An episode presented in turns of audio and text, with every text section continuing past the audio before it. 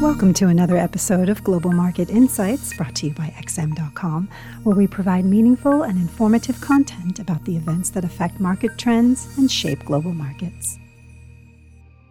It's Friday, September sixteenth. You're listening to the Daily Market Comment Podcast by Harala Bospisuros. I'm Cristina Marujos, and thank you for joining us at X M dot com. The U S dollar stood tall against most of the other major currencies on Thursday and during the Asian session on Friday, with traders maintaining their bets with regards to an even more aggressive Fed elevated. Following the hotter-than-expected C P Is on Tuesday, market participants brought on the table a full percentage point hike for next week's gathering, currently assigning a twenty-five percent probability for such a case, with the remaining seventy-five percent pointing to a third consecutive triple hike. Yesterday, retail sales rebounded more than expected, with the highlights of the report being purchases of motor vehicles and increased demand for dining out amid lower gasoline prices. The July print was revised down to show a slide instead of being unchanged, but with other data showing that initial jobless claims fell to the lowest level in more than three months, consumer spending could stay supported in the foreseeable future due to a persistently strong labor market. Maybe that's what most investors believe as well, given their expectations with regards to the Fed's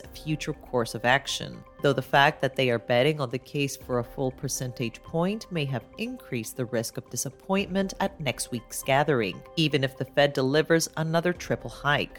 Having said all that, with some participants still expecting a rate cut as soon as next year, a Fed committed to bring inflation to heel means that there is ample room for the U S dollar to extend its prevailing uptrend. After all, several officials have recently expressed the view to keep interest rates untouched for a while when they find a ceiling. Therefore, even if next week's gathering results in a setback in the U S dollar, it may just be a temporary correction before the next leg north. Wall Street resumed its slide, with Nasdaq losing most ground once again, which is indicative of investors acting based on their Fed hike expectations. After meeting strong resistance at four thousand one hundred sixty and falling sharply due to the U S C P Is on Wednesday, the S and P five hundred managed to break back below the key support zone of three thousand nine hundred ten, which adds to the notion of further declines in equities, what may have been an extra reason for investors to reduce even more their risk exposure is the World Bank's assessment that the globe may be on the verge of recession as central banks are simultaneously stepping hard on the brakes of their economies. Yes, overnight Chinese data showed that industrial production, fixed asset investment, and retail sales all for August fared better than anticipated, but still property-related metrics worsened, highlighting the deep wounds of the sector and adding to concerns with regards to the future of the world's second-largest economy.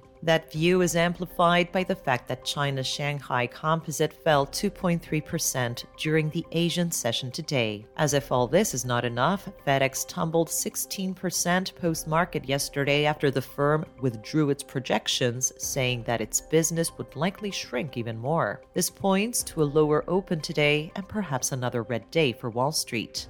Oil prices were also down yesterday, with W T I tumbling around four percent as major U S railroads and unions reached common ground and secured a temporary deal after twenty hours of intense negotiations aimed at averting a strike and a rail shutdown that could weigh on food and fuel supplies. With the World Bank warning over a global recession, China still bleeding, and the dollar flexing its muscles due to the prospect of an even more forceful Fed, the path of least resistance for the black gold probably remains to the downside. Yesterday's slide may have added to the chances of W T I overcoming the eighty-one dollars barrier soon, a move that would confirm a lower low and thereby the continuation of the prevailing medium-term downtrend. This was the Daily Market Comment Podcast at X M dot com. Have a great weekend.